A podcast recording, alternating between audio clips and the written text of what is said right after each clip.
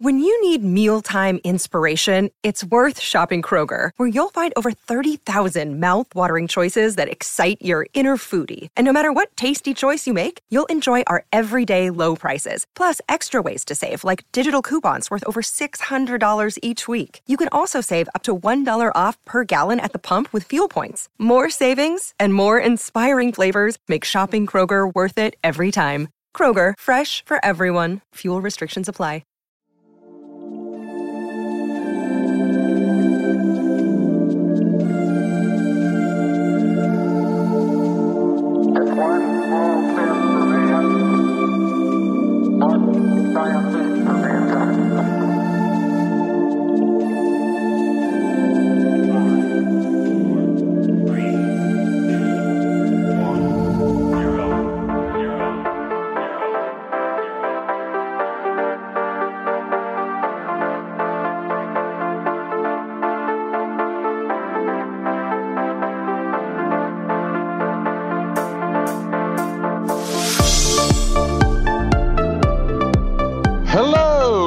And welcome to Ohio Mysteries. This is our ten-minute mystery edition, a little slice of intrigue in the middle of your week. I'm your co-host, Steve Yoder, and with me is our storyteller and journalist, Paula Schleiss. Hi, everybody. Steve, did you ever see the movie Journey to the Center of the Earth? No. What? No, I, I've never seen it. Okay, put it on your list. I All loved right. it. When I was a kid, I so much wanted to be part of that expedition. I would lay awake at night fantasizing about it. How cool would it be to think there's a whole world we don't know about going on inside our planet? New species, maybe even people. You know, Steve, this could explain everything from aliens to Bigfoot.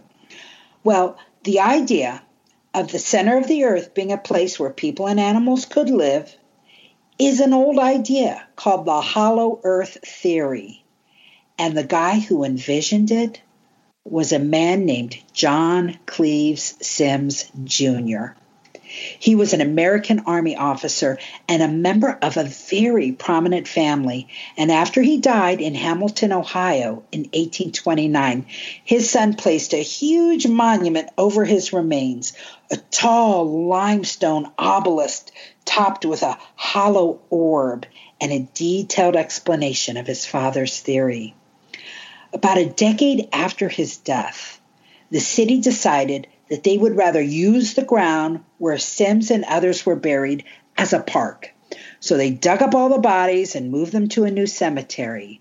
Everyone but John Cleves Symmes Junior They left him right where he had been planted, the one and only grave in a place that today is known as Ludlow Park in downtown Hamilton, Ohio. It's truly one of the most curious and oddest roadside attractions in America. So, who was John Cleves Symmes Junior? Why did he think the Earth was hollow? And if you stick with us to the end of the story, you're even going to learn why many people think Symmes is indirectly responsible for the legend that Santa Claus lives at the North Pole. So let's get to it. John Cleves Symmes Junior You might come to conclude he's wacky, but this guy is no dummy. He was born in New Jersey to a very prominent family, and here's all you need to know to understand why he might have felt some pressure to leave his mark on the world. You see, he was named for his uncle, John Cleves Symmes, and here's his uncle's resume. He was a delegate to the Continental Congress, a colonel in the Revolutionary War, Chief Justice for the state of New Jersey, father-in-law of U S President William Henry Harrison, and he helped create, develop, and settle the Northwest Territory, settling in Ohio. Now, that venerable John Cleves Symmes had no sons, and so when his brother Timothy decided to name his own son after him, they tacked on the junior, just to help everyone distinguish the famous Symmes from his nephew. And the younger Symmes certainly started down the same path as his uncle. In eighteen oh two, at the age of twenty-two, he joined the U S Army, commissioned as an ensign. That was the lowest officer rank. And he worked his way up to the rank of captain. Most folks called him Captain Symmes the rest of his life. I found an interesting story about him back in eighteen oh seven when he was still a second lieutenant. Apparently, another officer named Lieutenant Marshall told him he was no gentleman. And that, oh, back then, that was enough to provoke a duel. In a letter to his brother, Symmes described how they both aimed and fired. Symmes shot Marshall in the hip. Symmes himself was pierced in the wrist. He wrote, "I wanted to know if he desired another shot, and being informed in the negative, left my second and surgeon attending to him, and, with my handkerchief wrapped around my wound, went home and ate a hearty breakfast." Well, the repercussions of that little duel lasted a lifetime in two ways. One, Symmes struggled the rest of his days with that disabled wrist, and two, all that bad blood between the lieutenants dissolved, and Symmes and Marshall ended up becoming lifelong friends. Now, Captain Symmes married Marianne Lockwood on Christmas Day in eighteen oh eight. She was the young widow of an Army captain, and she brought five daughters and a son to the marriage. Then she and Captain Symmes had four more kids for a grand total of ten. Symmes distinguished himself during the War of eighteen twelve, and after he was honorably discharged from the Army, he relocated his family to Saint Louis, where he supported his family as a frontier trader, working with the military and the local Indians. It was during his time in Saint Louis that he announced, for the first time, his theory that the Earth was hollow, with openings at both poles and warm, rich, habitable land within, probably already teeming with flora and fauna. Now, the idea of the planet being hollow in the center was not brand new. It was actually a concept of Edmund Halley, you know, the astronomer who discovered Halley's comet. He proposed it as one possible explanation of problems he couldn't reconcile with the magnetic poles. His theory was never widely accepted, but someone who carried the idea forward a couple more centuries was none other than Cotton Mather, that Puritan cleric who started the whole Salem witchcraft trials. He had written about it in a book saying, "God wouldn't create so much wasted space, so there must be something in there." It's believed Captain Symmes probably had access to that book. But what he added to this early theory was the notion that the Earth just It wasn't just hollow, that there were openings at the North and South Poles, that there was this large hole that ran through the entire length of the planet, and that five layers of spheres within reflected the light of the sun and created that warm, habitable center. "For heaven's sakes, there might be people down there," he said. Nobody knew where Symmes got this idea. He was nearly forty years old and had never mentioned it before. I found one book on this topic that wondered if Symmes was going through a midlife crisis. Ten kids. Maybe this was an outgrowth of those goals that had just never happened for him. Anyway, Symmes made his declaration on April tenth, eighteen eighteen. The circular he had printed called it Symmes' Theory of Concentric Spheres, and he wrote, "I pledge my life in support of this truth, and I'm ready to explore the hollow if the world will support and aid me in the undertaking." That's right. He was campaigning for people to help him lead an expedition to the North Pole so that he could not only vindicate himself, but go inside the planet to claim the land for the United States. Now, there was no internet back then. It's not like he could jump onto his Facebook account and let the whole world know he had this idea. He had to do it the hard way. He mailed this paper to governments, foreign, domestic, royal, to congressmen, to colleges, to philosophical societies, five hundred in all, at considerable cost to himself.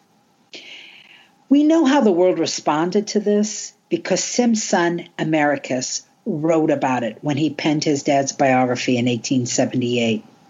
The world, in a word, was unimpressed. The theory was widely ridiculed. Symmes' sanity was questioned, and it became a humorous topic in many newspapers. But Symmes had as thick a skin as I have ever seen. For the first two years, Symmes continued to argue his theory in newspapers and magazines. Then, after he moved his family from Saint Louis to Newport, Kentucky in eighteen nineteen, he decided to try and win public support in a more personal way. He hit the road.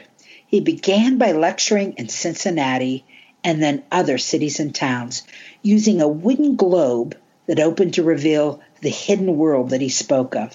That globe, by the way, is still with us. It's in a collection at the Academy of Natural Sciences of Drexel University in Philadelphia.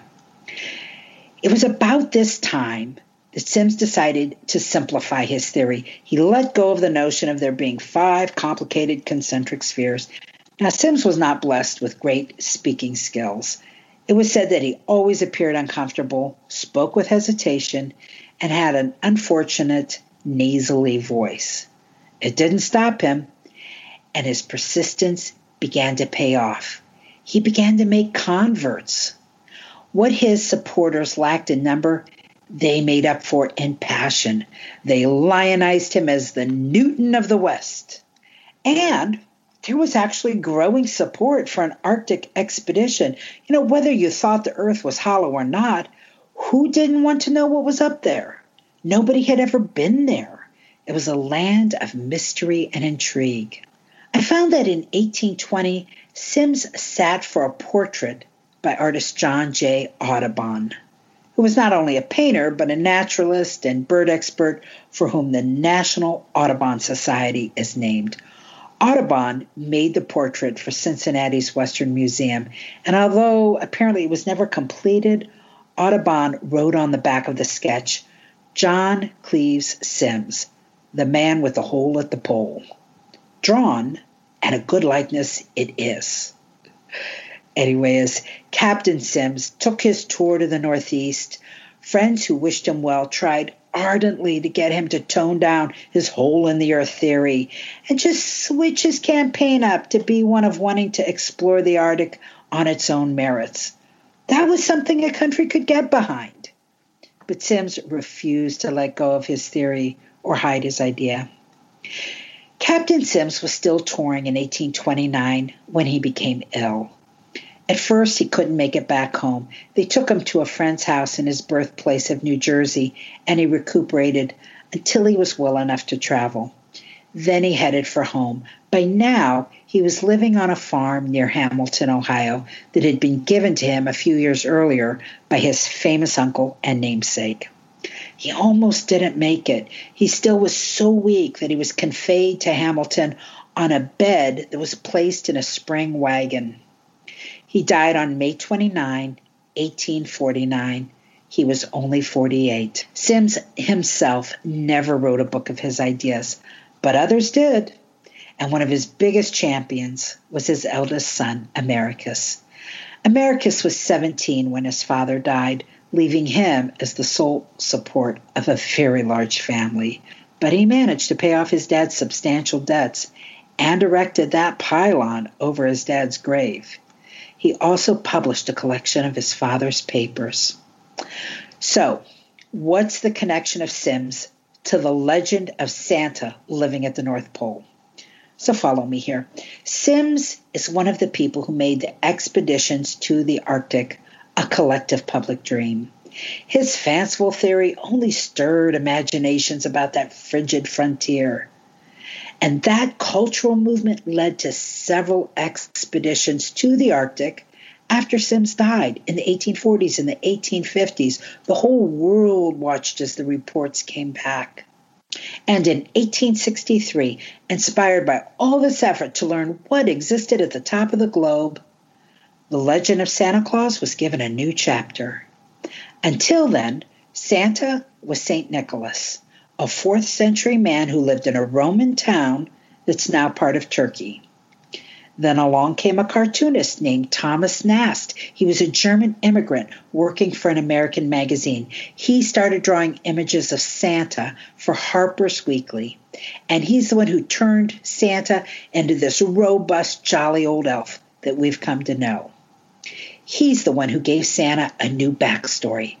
Because Santa was always associated with the cold, he certainly must live somewhere cold. So why not the North Pole, a land as full of fable and fantasy as Santa himself? And that's why Symmes deserves at least some of the credit for Santa's Toyland. Eighty years after John Cleves Symmes Junior died, a man named Robert Peary stepped foot on the North Pole. It was nineteen oh nine. He did not find a hole in the earth leading to a warm, sunlit center with lush vegetation and roaming animals. But then again, he didn't find Santa, and we know Santa is up there somewhere. So maybe Symmes' hole to the center of the earth is just as well hidden.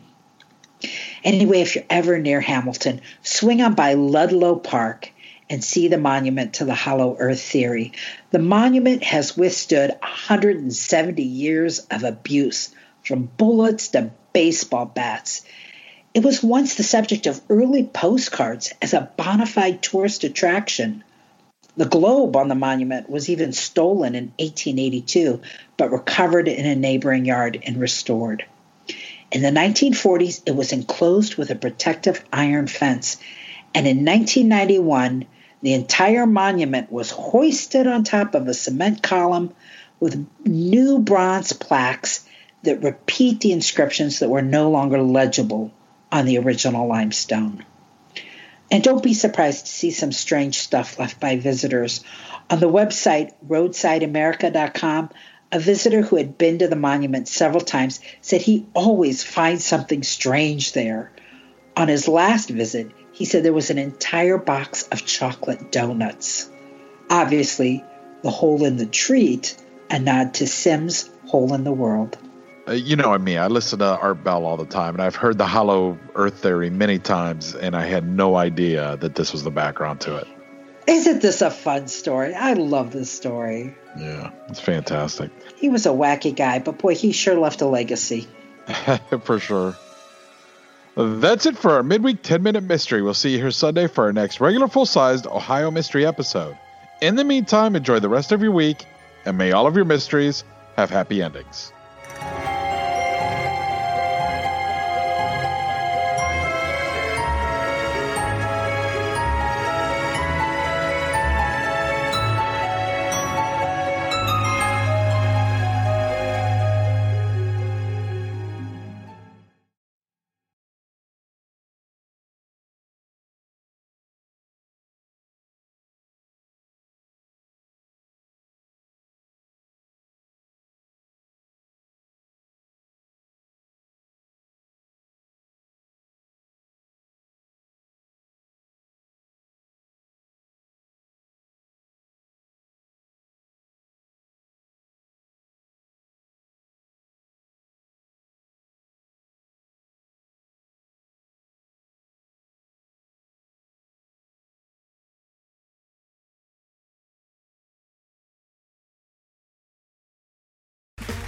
Okay, round two. Name something that's not boring.